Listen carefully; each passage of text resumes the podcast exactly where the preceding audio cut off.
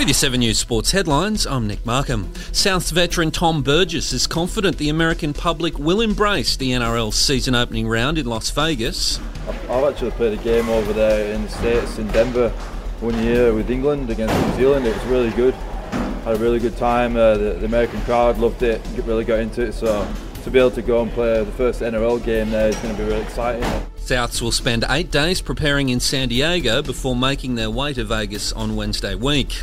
Matilda's veteran Clare Polkinghorne says the Aussies have the belief they can cover the absence of injured captain Sam Kerr in their Olympic qualifying tie against Uzbekistan. She's going to be a big loss for us, but um, you know we, we've saw at the World Cup that we do have a number of different options um, that we can can use. The first leg is in Tashkent on Saturday night, before the return leg at Marvel Stadium in Melbourne on Wednesday week. And Perth Wildcats star Bryce Cotton has joined the rarest of company named the NBL's most valuable player for the fourth time. Boomers legend Andrew Gaze is the only other player to achieve the feat.